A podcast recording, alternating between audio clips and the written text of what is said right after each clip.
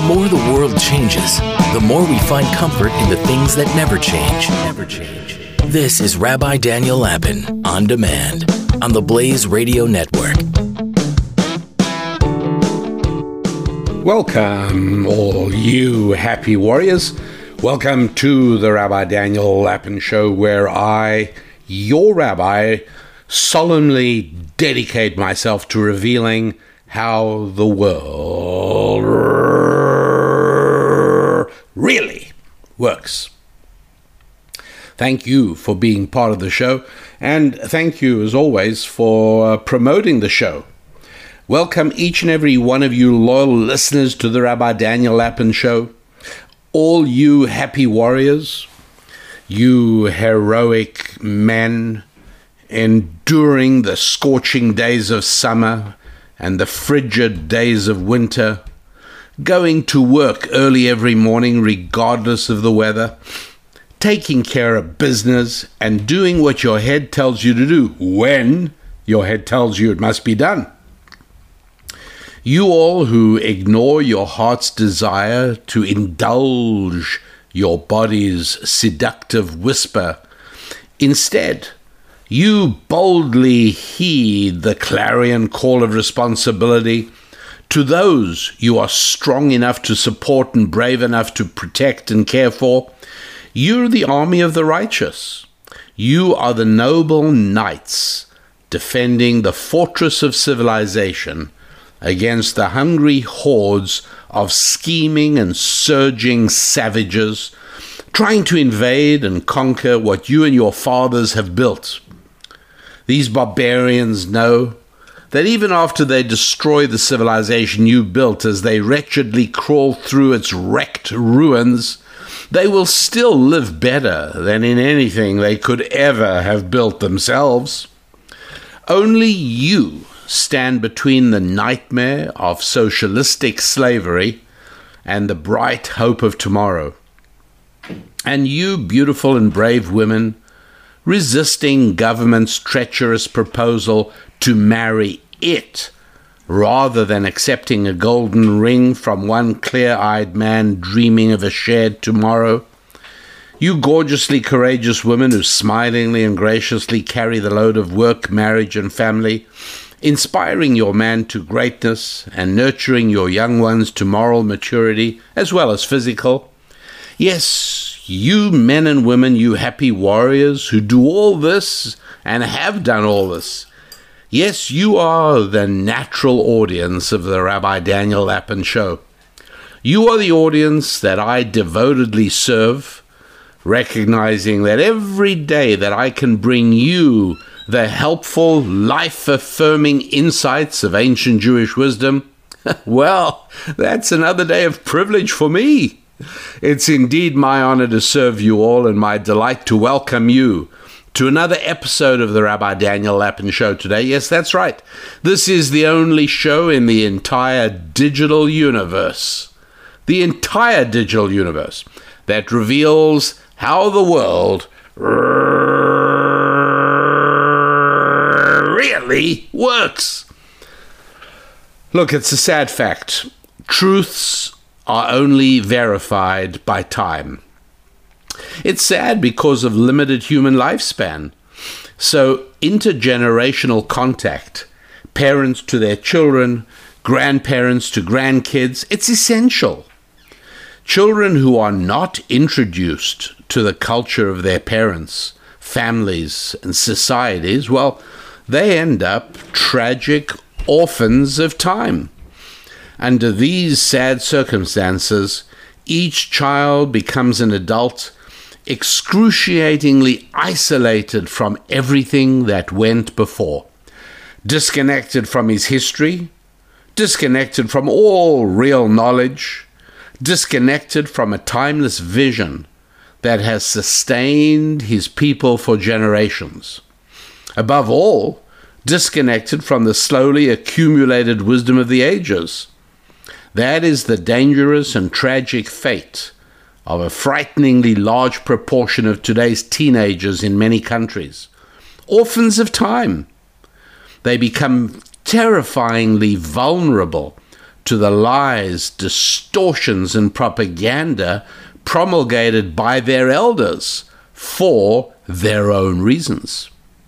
For instance, culturally connected young people who could add the life experiences of their grandparents to their own far shorter set of life knowledge, well, they'd never fall prey to the nonsensical notion that, say, skin color is your destiny. That because your skin color is white or black or yellow or brown, then therefore certain things are just going to happen to you and there's nothing you can do about it or the equally puerile proposition that you can change your gender. Young people who get how the world really works would know that inequality with freedom is preferable to equality imposed by tyranny. And such people would burst out into hysterical laughter at any college professor who tried to teach them differently. Time does tell the truth. Imagine a self anointed expert pointing to the waning moon in the nighttime sky, teaching that once the moon finally shrank to a tiny sliver of a crescent, it would vanish forever. For two weeks, his students might believe him, but no sooner than they'd get accustomed to the dark skies, then the new moon would appear and grow to its full size disk brilliance in a timeless, repetitive cycle of grow and shrink. Two weeks isn't that long to wait for a false theory to be debunked. But other equally spurious ideas can unfortunately take far longer to debunk, and if you have no veneration for knowledge of the past, you are condemned to make some of the most important decisions in your life on the basis of fake ideas and false assertions. For example, it was once believed that removing blood from a sick, per- a sick person cured him. They used leeches, sort of live, big slug type creatures, and they performed a procedure called cupping. And all this was to remove blood from the sick person. But it didn't last for long. With the passage of a little time, it became obvious that this medical strategy achieved nothing. It was once believed that uranium radiation was healthy, but again, within only one generation or even less, it became obvious that what was previously believed was just plain wrong. Passage of time really does help. The problem is that we have to live our lives in a time span that is often shorter than the time necessary to reveal many beliefs as false. For many years, American teachers insisted on teaching children to read by what they called the whole language approach. Up until then, parents usually taught their kids to read phonetically. K, a, t spells cat. Now, I'm somewhat prepared to struggle through the word catalog. The teaching establishment wanted to distinguish what it saw as its own high level of credentialed professional expertise from what parents had done for generations from time immemorial, namely, taught their children to read. And even if an untrained uneducated, uncredentialed parent can teach their children to read, which they can, why do we need such highly paid teachers? Wait, highly paid teachers? Says who? Well, actually, the market. There is actually no shortage of people eager to become teachers. Right? And so that tells you. And so in came the whole language reading, which didn't work. Anyone open to the wisdom of the ages would have known that it was a doomed experiment. And when, after some years had passed, they abandoned the whole language approach of early childhood education, everybody was relieved, except, of course, the children and their families, who were the casualties of that cruel and callous experiment. I got to tell you, to this day, whenever I meet an adult with serious reading difficulties, a man or a woman who doesn't enjoy reading, doesn't do any more of it than absolutely necessary, someone who experienced challenges during his or her education, I sadly guess. you attended elementary school probably during that period when they were teaching whole whole language. So again, it was time passing that proved that the whole language approach to reading was a false and damaging way of trying to teach children to read.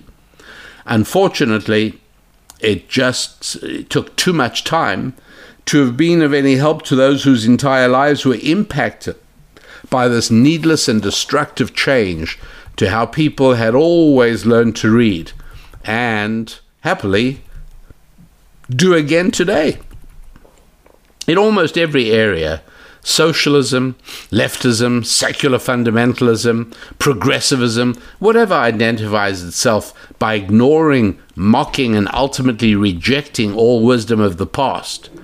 It is only in a left wing environment that young, just by itself, is a positive adjective, as in, here comes a new young face in the United States Congress in cultures less enthralled by progressivism and by leftism and by socialism, leadership tends to come from elders. Even the word senator is related to the word senile and senicide, which means killing an old person. Also, the very word senior. There was a perfectly sensible and normal preference for older leaders. They're more, li- more likely to have gained some knowledge and some real world experience. They're a little less likely to be susceptible to the foolishness that we see uh, practiced by young politicians. Actually, not, not always young politicians. Foolishness comes from politicians of every age. Maybe a little less ambition. Um, uh, older is better. Bottom line, the older you are, the more you've seen and the more wrong turns you've seen debunked. It is for this reason that the Bible in Leviticus chapter 19, verse 32 says, You shall rise before the aged and show deference to the old. You shall fear your God. I am the Lord. What is that verse saying, right? Leviticus 19, 32. You shall rise before the aged and show deference to the old. You shall fear your Lord your God. I am the Lord. This verse is not claiming that older folks are brainier or that older folks never make mistakes or older, smo- or older folks are smart and wise. Look, some are and some are not. No, it's just telling us that regardless of anything else, the older a person is, the more opportunity he's had to see folly get its due reward. The Bible accords an old person this honor and respect only because of the passage of time. It's really useful.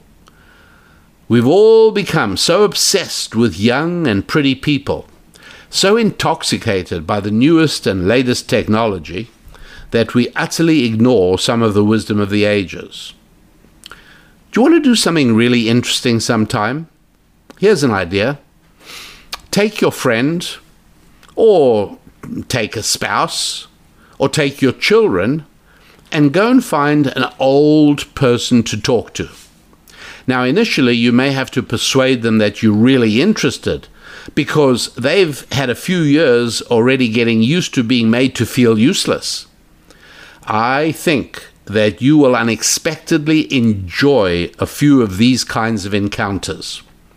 Passage of time helps learn the truth and become wiser. Look, if you could live for a thousand years, by the time you reached middle age, like 500 years old, you'd actually start becoming really wise. I'm telling you all this to try and convey to you the value of ancient Jewish wisdom. This is what it is ancient Jewish wisdom is nothing but the gathered wisdom of ages. Now, at this point, I, I want to make an important distinction that will help clarify this discussion. The notion that my grandfather knows more about computer programming language than my grandson, well, that's ridiculous.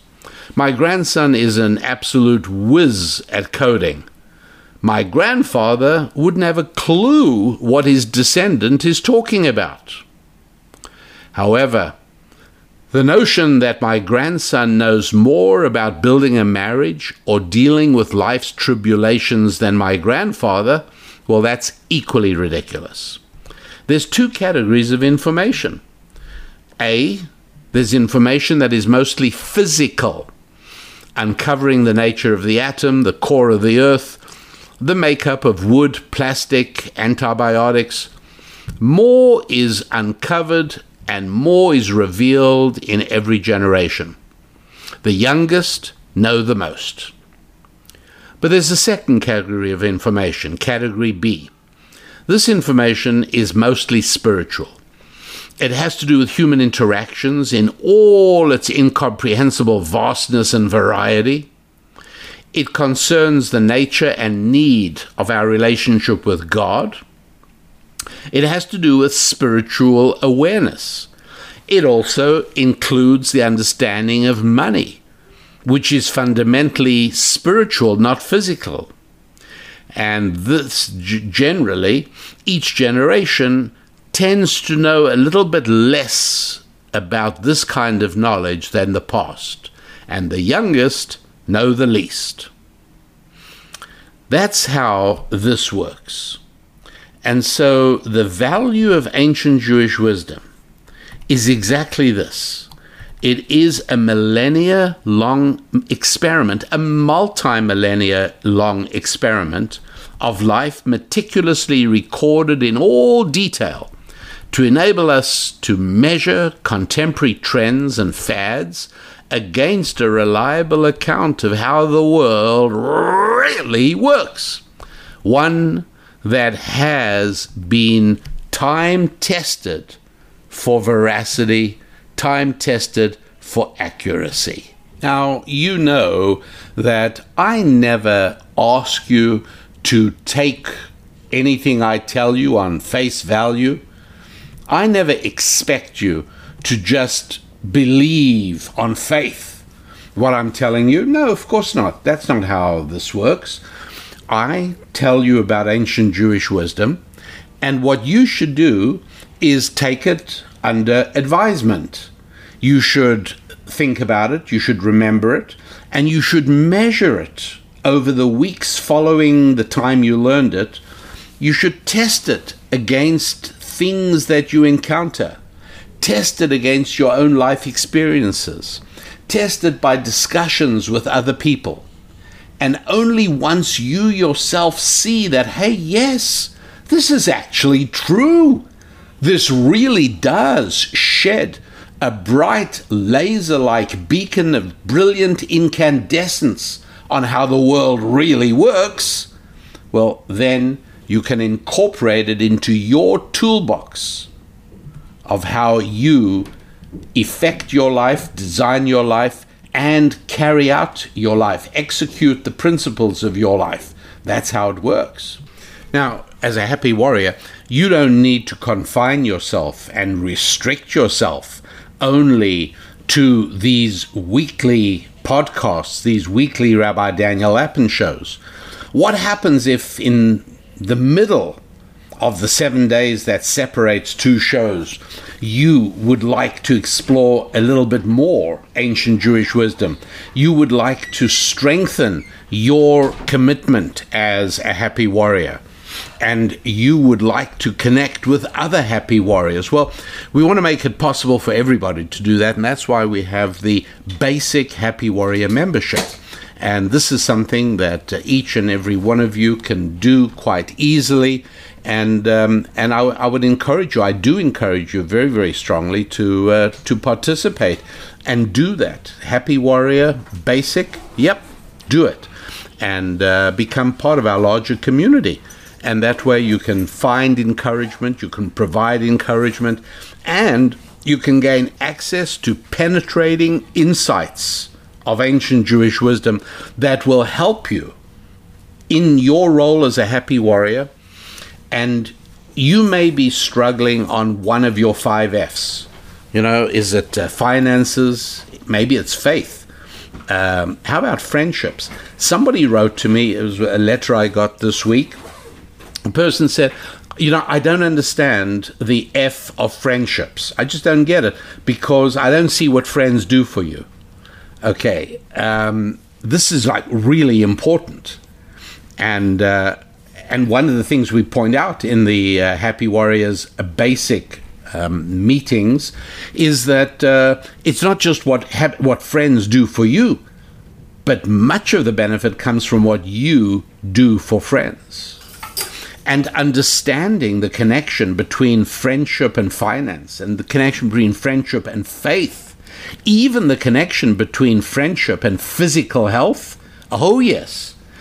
But one has to know about that because working on our five F's, it's hard for me and it's hard for you.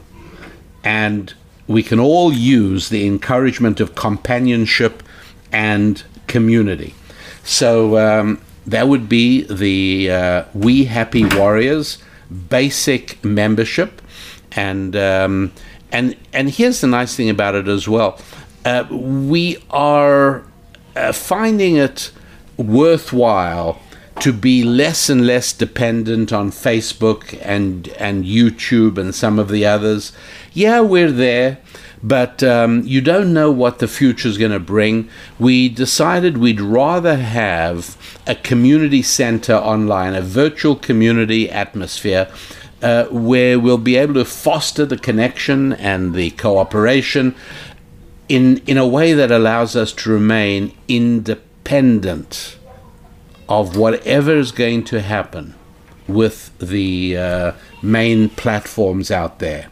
So uh, the link is you just go to the website wehappywarriors.com, right? One big long word, wehappywarriors.com, and you look for Happy Warriors Basic and you won't you won't have any trouble at all. And it's something that uh, it's worthwhile for for all of us. The the more of us that are there, the more effective a community we become. So uh, head over to wehappywarriors.com and uh, join in, participate. And, uh, and so this way you will learn things. You will have um, aha moments. Do you know what an aha moment is? when you read something or watch something or you hear something and it just grabs you and you think to yourself, aha, now I understand. And there are lots of things like that. Uh, you know, when I speak about happiness being a moral obligation, for many people, that was just like a, a huge eye opening moment right? That it's it's part in the same way that brushing your teeth is is uh, is is an obligation and showering regularly is an obligation. So is being happy. Or how about when you learn for the first time that acting grateful makes you feel optimistic and hopeful? Wow, who would have known? Who doesn't need to feel optimistic and hopeful? I mean, gosh, you know, every project you begin, and maybe you're looking for a job, maybe maybe you're meeting a potential spouse, somebody who may become your life partner. You you need optimism and you need hope. How do you do that? It's all very well "Oh, I'm going to be op-. No, it doesn't work like that. You actually have to nurture it by expressing well you know these right? Okay we've we've spoken about these things and there's more things like this on the happy warrior website. Or how about uh, if paradoxically the act of giving money away produces more money? And you think to yourself that can't possibly be. You know if i give away money i have end up with less not more. And then as a happy warrior you learn the mechanism how that pipeline works and why it is that that really does. It's a aha moment. Aha! Now I get it. That is just how it works, and it's all very, very worthwhile doing. So, um, one of the things that uh, is important to understand because so much of our lives only makes sense to us when we understand that we are not just body, but we're body and soul. Hugely important, not clearly understood. And everything changes when you get that, when you really do understand that we are as much soul as we are body, and we are as much body as we are soul. And you understand the interaction between these two parts of our beings, you become much more effective. I'm going to just give you one example right off the bat. And again, uh, this is something that is hugely controversial. I'm quite sure there are going to be many protests online. It's going to spread. People are going to say, Oh, do you have any idea what he said on his podcast 25 minutes into the show? Do you know what he said? And, you know, people are going to say, No, no, what did he say? Well, he actually said that a great deal of mental disease is simply the spiritual part of our beings calling out for help. That's right. That's exactly what it is. And that as our culture began to reject the spiritual and to insist that everything is physical, well, how did they deal with mental unease, depression, sadness, stress, confusion, uncertainty. How, how did you? Well, it's simple. Obviously, since we are only physical, we are part of the continuum of animals, and uh, there just is really no difference at all between an ape, you know, or an ant eater um, and a person. We just the differences are just qualitative a little more hair, a little less hair, and so on. And uh, that being the case, well, then obviously there must be a way to solve mental problems in exactly the way we solve physical ones with a tablet, with a bottle of medicine. That's right. And so this is today widely believed. But once a person understands that we are spiritual beings. We're very different from cows and camels and cats and kangaroos. We're a unique, different creature touched by the finger of God. That's right. Well, obviously, it now means that in when when we are unhappy in our hearts, when we're unhappy in our souls, we're unhappy in our mental state, in our minds, well, the first place to go is not taking tablets or swallowing bottles of medicine, but the first place is to take a good look at our spiritual reality. And that's really, it, it is how, how these things really work. The very fact that um, we have placebos, that placebos actually work. How weird is that? Right? Do you think that could work when you take your dog to the vet and uh, the vet says, Well, I'm just going to give him a sugar tablet, but don't tell him, right? Because he's got to believe that this is really going to fix him. And then the vet charges you $600 for the, for the pleasure. Uh, it, that doesn't work with animals but it does work with human beings. There is a huge difference between the way people react to medication when it comes from a doctor that they trust, as opposed to the way people react to medication when it comes from a doctor whom they don't. And so having confidence in your doctor is, is something really, really important.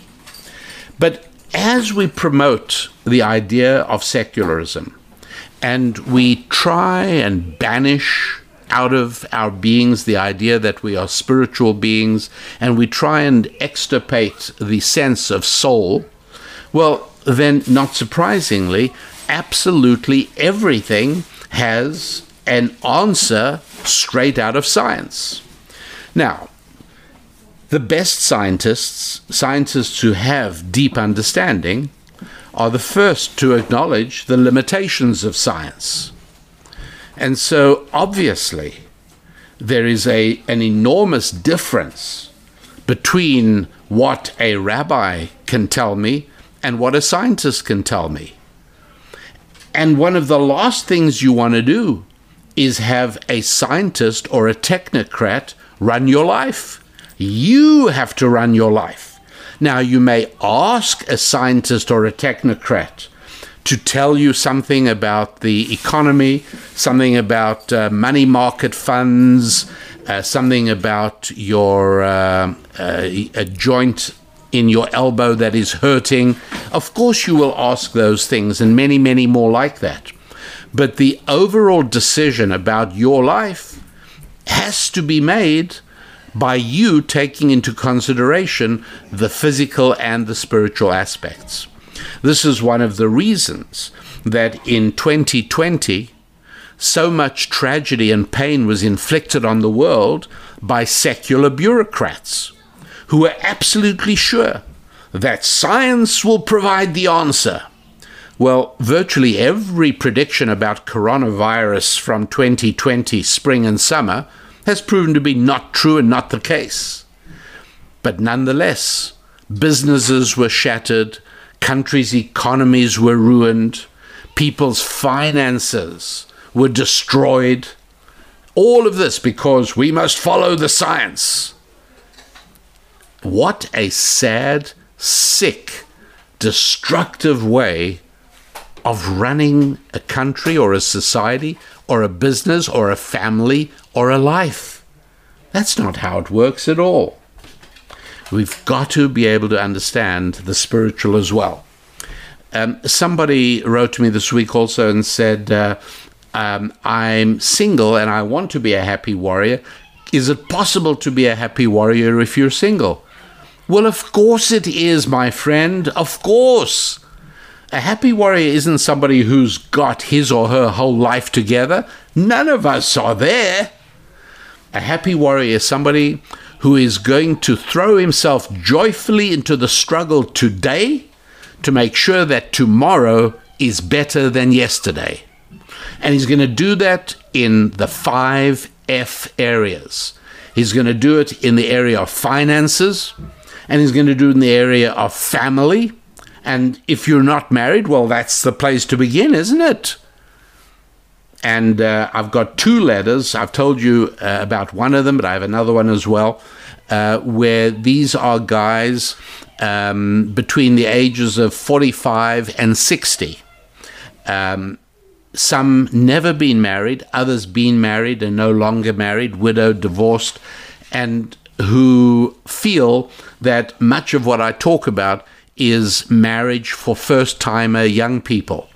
And so obviously, I want to stress that family, as one of the five F's, is important for everybody at whatever stage of life you're in.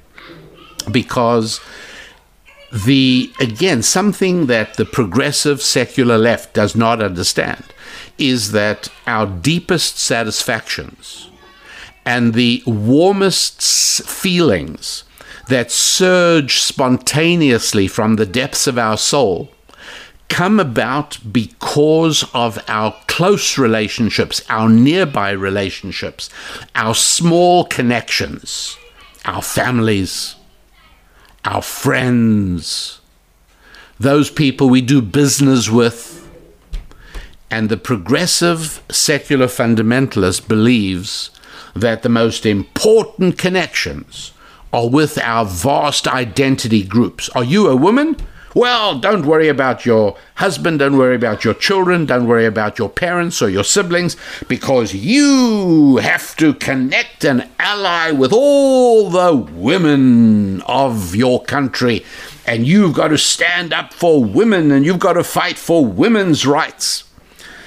Okay, any sane, normal woman realizes that her life is impacted and improved and enriched far more by her family and by her friends, and yes, even by the people she works with, than it is by the international sisterhood of women. I mean, that's something anybody can understand. Imagine people being misled into believing that somehow their most important alliances, their most vital community, is with people of the same skin color. Really? Come on. No. Our most important connections, the place from which we derive our deepest human satisfactions, the things that make us go to bed at night with a smile on our face, those are not the vast collections of human beings unified by politics and unified by movement builders. No! It's because of the relationships you have with friends and the relationships you have with family members and the relationships you have with people you make money with and the relationships with which you have with God. That's it. It's as simple as that. Those are the things that really matter. The small connections, the localized connections. That's what really does matter. And so you've got to got to be aware that each and every one of us is focused on our five F's. That's what distinguishes us as happy warriors. And uh, and by the way, if you haven't yet understood how each of these five connect with all the others, then please make sure and download a free ebook that Mrs. Lapin and I have prepared for you called The Holistic You. And what this shows is just how friendships and family and finance and fitness and faith all interconnect with one another. There are lines joining them all and how success in one helps success in others. Lagging behind with one impacts you negatively in all the others. So it's a free email download called The Holistic You. But then, of course, if you are already a Happy Warrior member, then you know all about that. And uh, and if you understand these things, then you also understand some of the mistakes that are made, and you also understand some of the things that go on around you. Uh, for instance, let's just take something which uh, is a, a very real phenomenon, but if you're aware of it and you are warned of it and you watch it happening around you, well, then you know already how to deal with it. What am I talking about? Well, I'm talking about the fact that if we go back, shall we say, about 100 years, let's go back to 1920. Now, I'm going to speak about the United States of America because I'm most familiar with that on a regular basis. But uh, we've got listeners right now listening to my voice at this very moment in about uh, how many pins in my map? Probably about 60 different countries. And, um, and it's going to be true for each and every one of you as well. But in the United States in 1920, the population of the country was 106 million, I should say approximately. Approximately 106 million. It's now 330 million approximately. So it's about three times growth. We went from about 106 million to about 330 million in the 100 years from 1920 to 2020. So it might be interesting to see that the executive branch, right, the White House, the president, how many staff did the president need in order to operate the White House, right? Because that administers the entire executive branch. How does how many people? Well, in 1920, uh, and I think the president was Warren Harding, but I may be mistaken. I think that's who it was. Um, in 1920, the White House had a staff of 93 personnel. Nine, that's less than 100 people ran the whole White House in 1920. Now, it's 2020, and the country, well, it's 2021 that I'm speaking to you right now, but I'm looking at 2020. And uh, the country has grown by a factor of three 106 million to 330 million.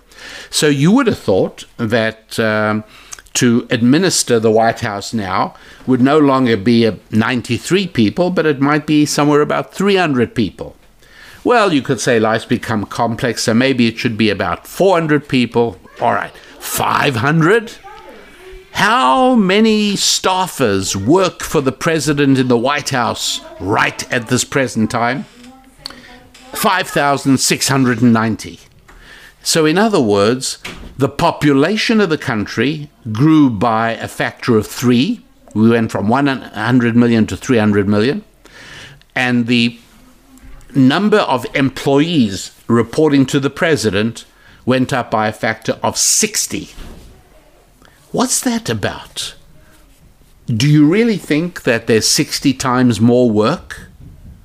Well, let's test that.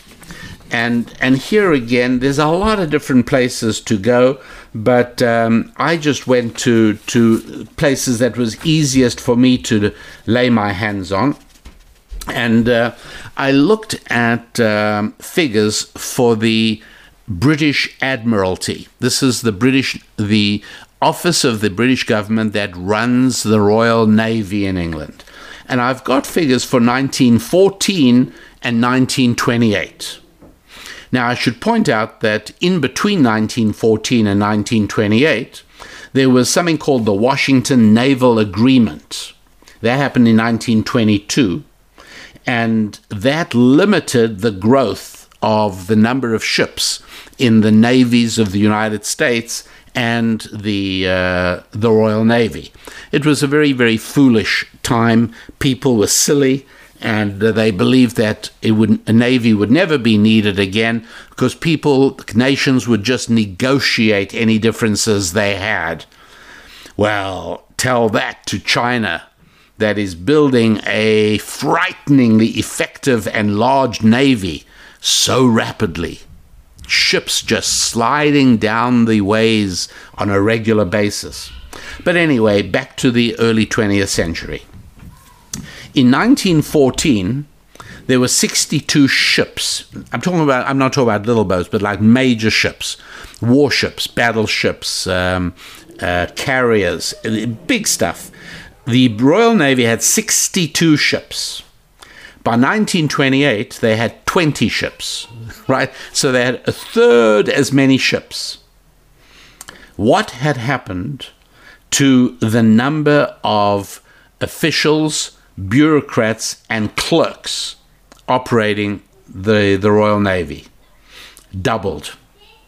From 1914, only 14 years later to 1928, the number of ships was down to a third of what it had been but the number of employees had doubled. That's right. That's what happens. That's how it works. And so it's it's really helpful to try and understand what it is that what is the mechanism, what is really going on here. Because physically, if you if you insist on looking at the world only in physical terms, well then it's not going to work because physically, if you reduce the amount of work, you should be able to reduce the amount of people.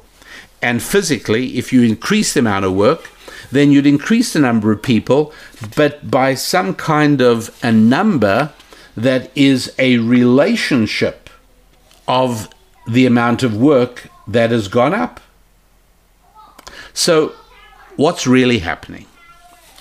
And what's happening, of course, is something that I think you, you'd all intuitively understand, which is that bureaucracies take on their own lives.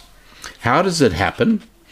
Um, well, Parkinson's law was something that um, a gentleman called C. Northcote Parkinson.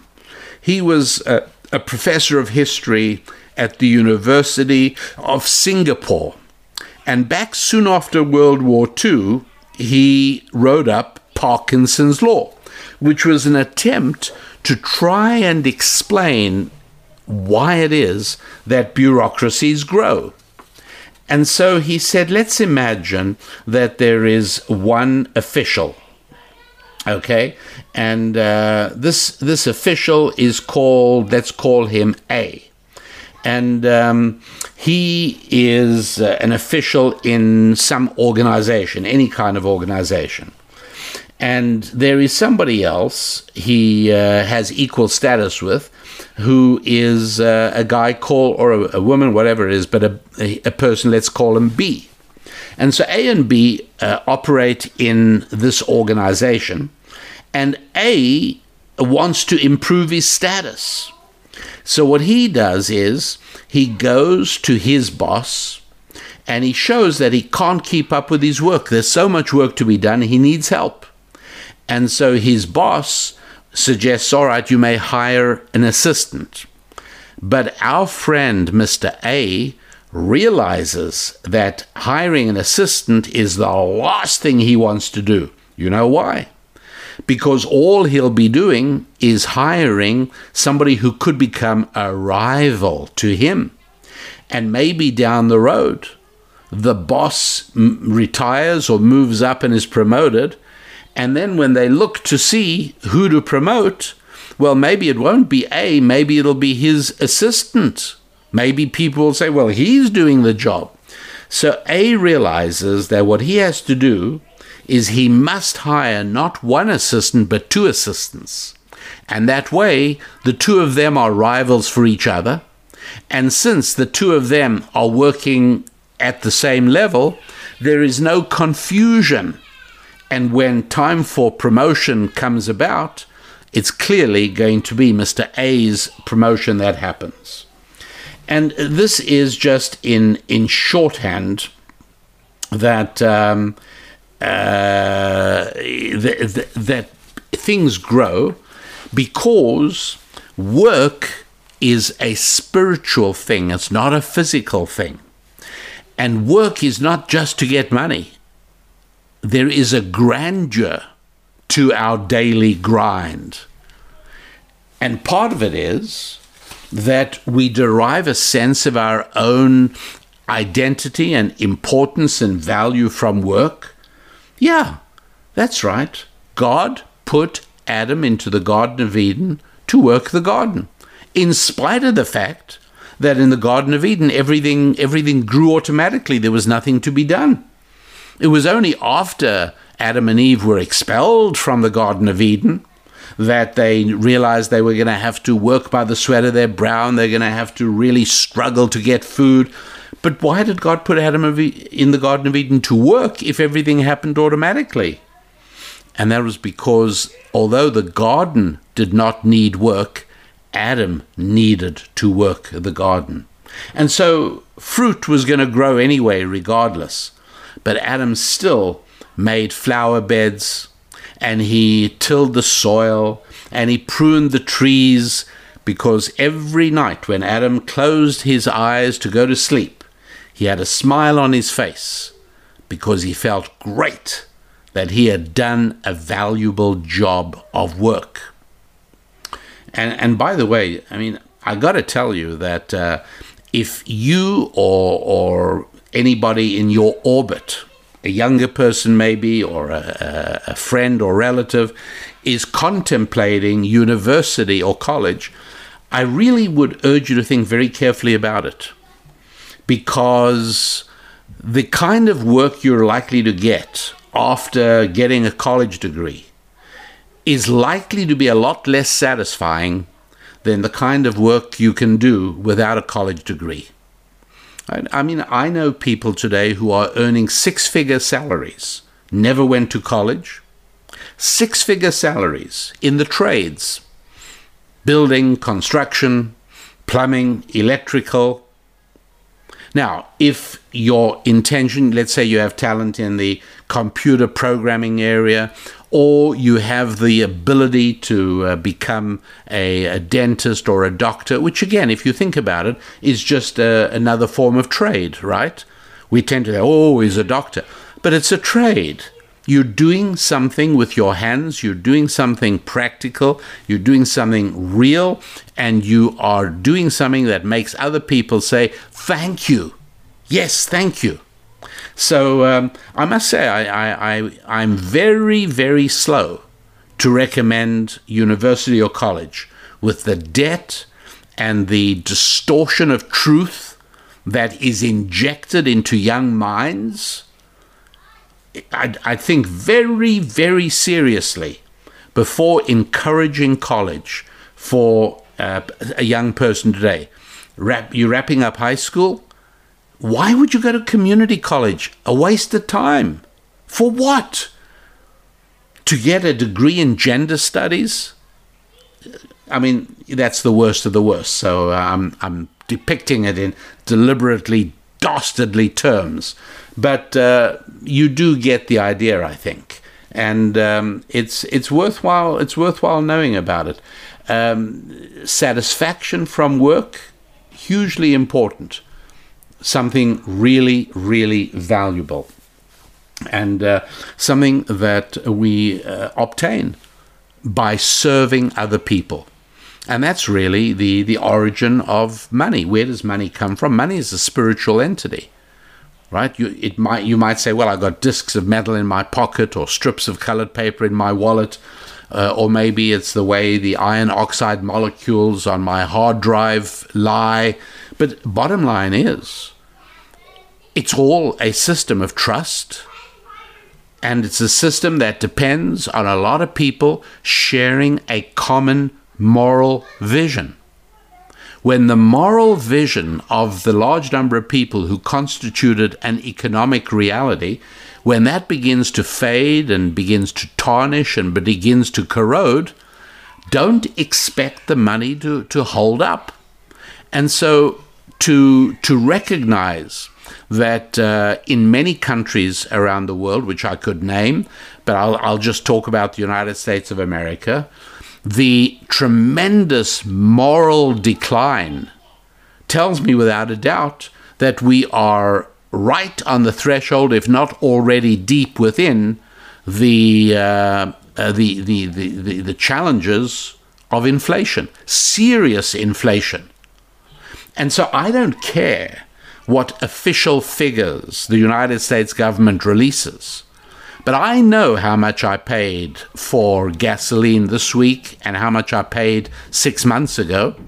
And I know the size of containers of food at the market because I sometimes enjoy accompanying Mrs. Lapin to the grocery. I do. I just I like seeing all the the the abundance there, and the I just like it. So I don't have time to do it often, but every now and then I do. But certainly enough to keep an eye not only on prices but on container size. And yes, I noticed how a bottle of orange juice went from 64 ounces to 45 ounces, and the price stayed the same. I, I got that. And so I don't need anybody to tell me that inflation is happening. And I actually don't even need those examples because I know that when the morality of a large group of people that constitute an economic community, when that morality declines, I know that it's only a short time before the value of the money begins to decline as well. Well, there's a whole lot more on this topic for us to discuss, but as you take care of your finances, you need to be aware that depending on where you live, it is possible that your money, your savings are losing value significantly every month. And therefore, you have to start thinking about alternative places to keep your money maybe in another currency, maybe in a, some kind of an investment, maybe in going into a, um, a real estate purchase together with a group of friends or family, uh, whatever it is, but you got to think about it because it's not possible for there to be a moral decline without an accompanying economic decline. And that's all part of the holistic you. That's all part of seeing how faith and family and friendship and finance and fitness all interlinked with one another. And so, good friends, the website rabbidaniellapin.com. That's the way you can send me letters. Tell me what you're thinking. And that's how you can look at some of the resources we've prepared.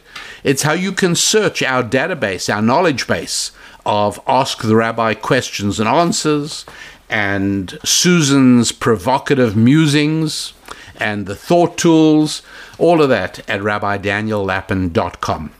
So thanks for being part of the show and thanks for the great work you're doing in helping to promote the show. It means a lot to me. I love the feeling of a growing audience, a larger growing community, more and more happy warriors, all serve to make our lives a little less lonely and a lot more productive. So until next week, I want to wish you a week of great growth and enormous progress as you move onwards and upwards with your finances, with your friendships and your family, with your faith, and with your physical fitness. I'm Rabbi Daniel Lapin. God bless.